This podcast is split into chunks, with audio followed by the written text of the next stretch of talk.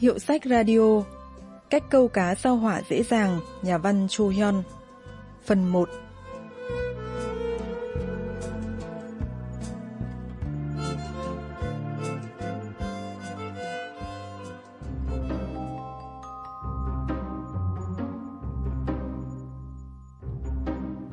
Dân đánh cá thường nói, cá tráp đen 7 tấc giống như người sao hỏa.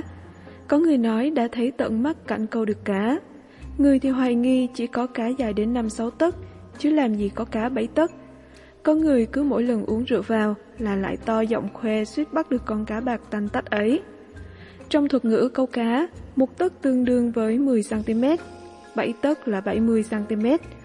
Một con cá tráp đen dài 0,7m, nghe thật giống mấy câu chuyện hoài cổ lỗi thời của mấy người dân làng chài, như nào là gặp bão khi đi biển, nào là suýt lôi được một con cá rô biển thân to bằng cả đứa trẻ. Dù sao thì ai cũng mang trong mình một câu chuyện truyền thuyết như vậy. Nghe lời kể lè nhè của một vị khách say trong quán lều, chợt thấy cá tráp đen 7 tấc, sao giống vật thể bay không xác định. Truyện ngắn Cách câu cá sao hỏa dễ dàng của nhà văn Cho Hyun ra mắt năm 2012, kể về một người đàn ông họ Kim ngoài 40 tuổi. Nghe dự báo thời tiết cuối tuần có mưa, anh liền đặt ngay một chuyến câu cá ban đêm ở câu lạc bộ câu cá trên mạng. Những người tham gia đi đường cao tốc đến cảng biển phía Nam, họ đi tàu đã đặt sẵn để ra đảo.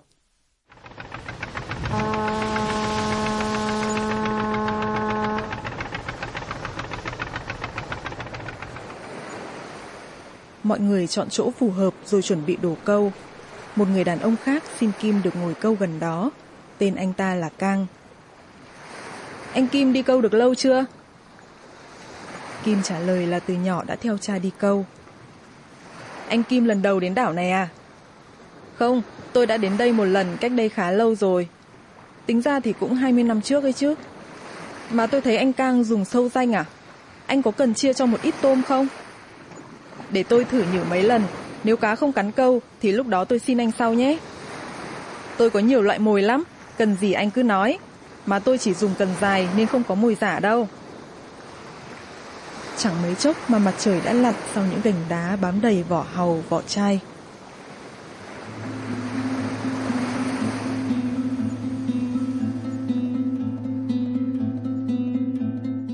Mồi.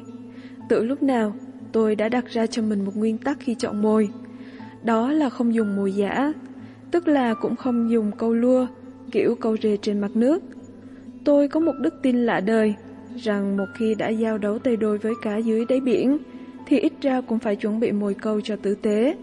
Nếu con cá bị lừa mà đốt mồi, rồi nó phát hiện mồi nó đang ngậm không phải là mồi thật, mà là mồi nhựa hoặc một mảnh chì, thì quả thật vô cùng tàn nhẫn. Tôi ngắm biển đêm và nghĩ về một người trước đây đã từng dùng loại mồi giả đó với mình. Sau khi đi nghĩa vụ quân sự, Kim quay trở lại trường học. Thời đó, có một nữ sinh nổi tiếng trong trường là niềm ao ước của mọi nam sinh. Bỗng một ngày nọ gọi điện cho anh. Anh đến chỗ hẹn, bụng đoán cô nhờ làm bài tập, nhưng không ngờ cô lại tỏ ý quan tâm đến anh. Hai người chính thức hẹn hò, nhưng chỉ được ít lâu sau, Kim phát hiện ra một sự thật tàn nhẫn. Cô gái thực ra để ý đến bạn cùng phòng của Kim, muốn tiếp cận cậu ta một cách tự nhiên nên đã nhử mồi với Kim.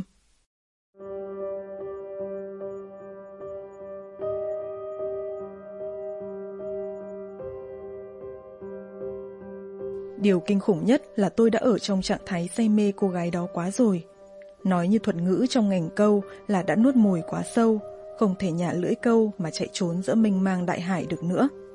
Thê thảm hơn là miếng mồi tôi đang ngậm không phải là con giun hay con tôm tươi sống. Nó chỉ là một mảnh nhựa được dùng để câu nông mà thôi. Tôi giống như bị phun nọc độc từ vây cá nhung đỏ ở nước đầu tiên. Kim bị tổn thương sâu sắc sau lần đó. Người bạn cùng phòng biết ý nên cố gắng giữ bí mật mối quan hệ với cô gái kia. Thế là 3 người phải duy trì mối quan hệ tay ba lạ lùng. Bang Minho, giáo sư khoa ngữ văn trường Đại học Seoul, phân tích về lý do nhân vật chính ghét mồi giả.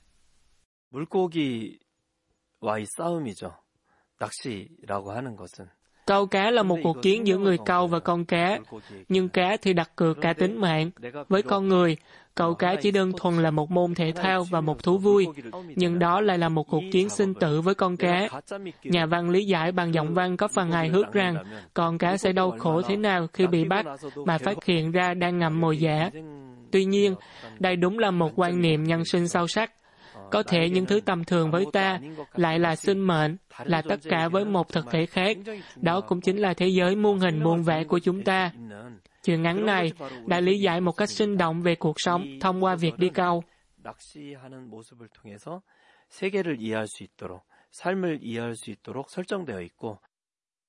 Kim đang vừa câu cá, vừa đắm chìm trong dòng suy tư, thì mưa bắt đầu rơi, đúng như dự báo thời tiết.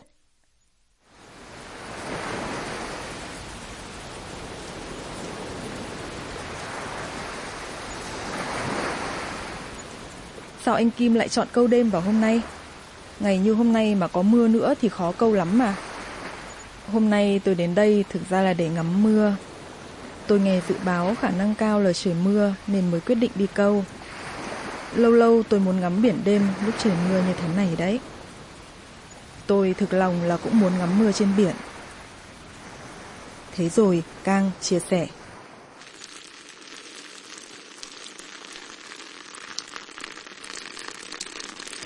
Là chuyện của bạn tôi. Một người bạn của tôi có em gái bị mất ở đảo này. Anh Kim có nhớ vụ sập trung tâm thương mại Sampoong không? Lúc đó đúng đợt bão nổi, mà nghe nói là cơn bão vô cùng mạnh. Thế mà cô em gái lại đến đây câu cá ban đêm với hai cậu bạn cùng trường, rồi bị ngã xuống biển. Em gái của bạn tôi ngã trước, cậu bạn đi cùng lao xuống định cứu cô ấy cũng chìm theo. Có chuyện như vậy xảy ra ư? Nhưng tình huống xảy ra tai nạn lại trớ trêu ở chỗ ba người đi câu giống như đang trong mối quan hệ tay ba.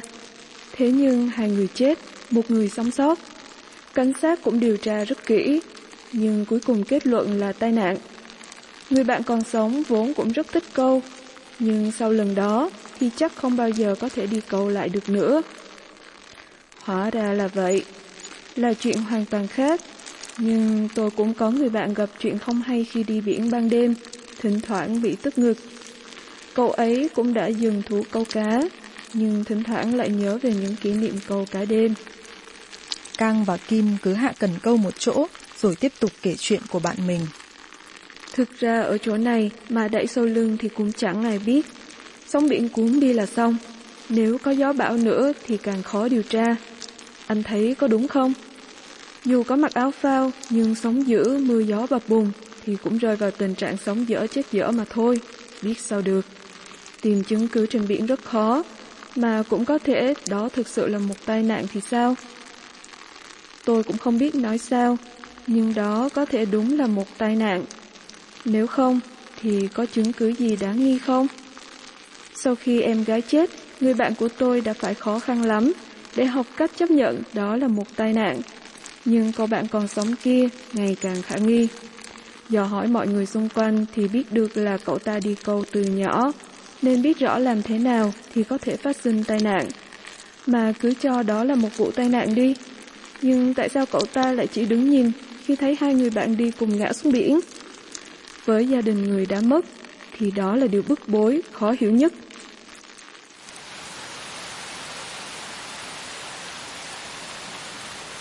Trong lúc hai người trò chuyện, mưa ngày càng nặng hạt, đến mức nếu không có dây thừng thì khó lòng mà leo lên được gành đá. Họ lôi trang bị ra rồi tiếp tục câu chuyện. Đúng là có nhiều điều dễ gây hiểu lầm. Thế rồi chuyện tiếp diễn ra sao? Theo lời Kang, người bạn kia cũng chỉ biết ngồi đọc đi đọc lại tài liệu điều tra vụ án.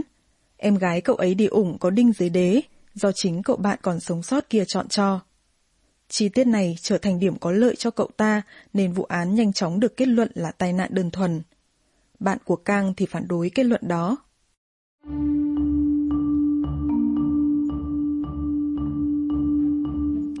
Anh Kim có biết là đi ổn an toàn dùng đi trên gần đá, nhưng nếu đứng trên trụ chắn sóng ở đê thì sẽ rất nguy hiểm không?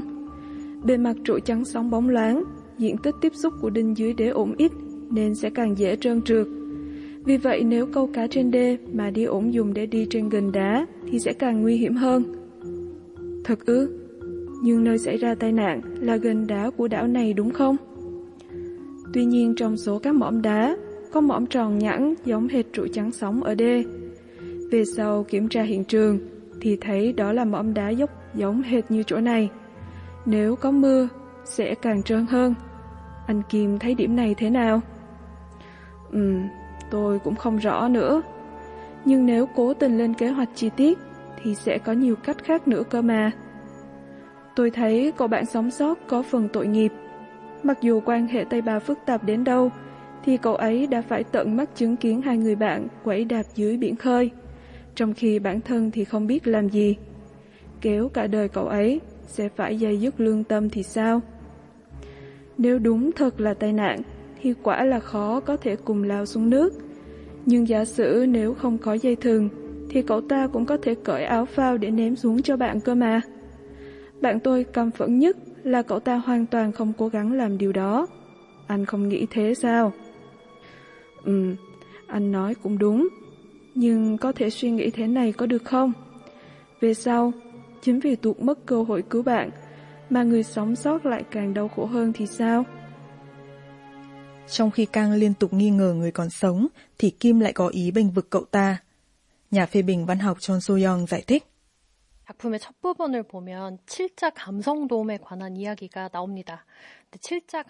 Phần đầu truyện ngắn còn nói về con cá chắp đen dài bời tóc, một sinh vật còn dùng với truyền thuyết.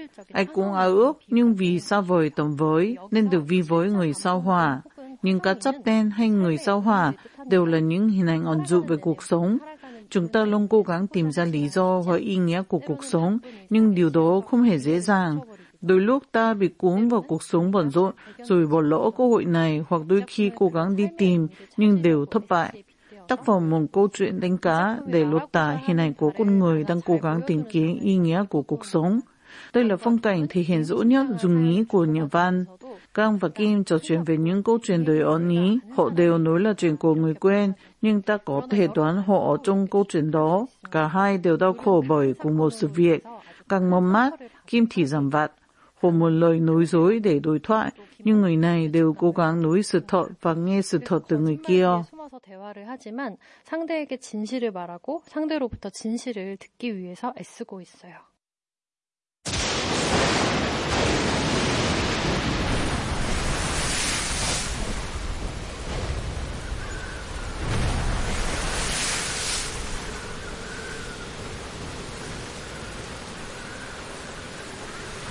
Trời mưa mỗi lúc một to, không còn nhìn thấy gành đá phía dưới.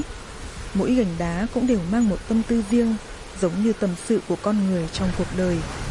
Có lúc nó lộ bộ mặt thật, có lúc lại giấu nhẹ mặt đi. Chỉ có ta mới thấu hiểu được tình cảnh, nỗi niềm của chính ta. Hai người đàn ông gặp nhau trong lần đầu đi câu. Liệu có đối diện với sự thật trên gành đá đang hứng cơn mưa xối xả, và màn đêm đang ngày càng buông sâu.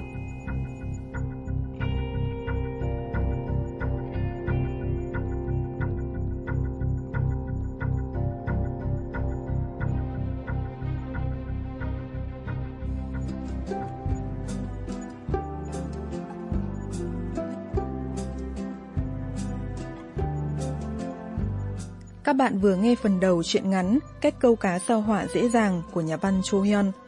Chuyên mục Hiệu sách Radio xin kết thúc tại đây. Xin hẹn gặp lại các bạn vào thứ 3 tuần sau với phần cuối của câu chuyện.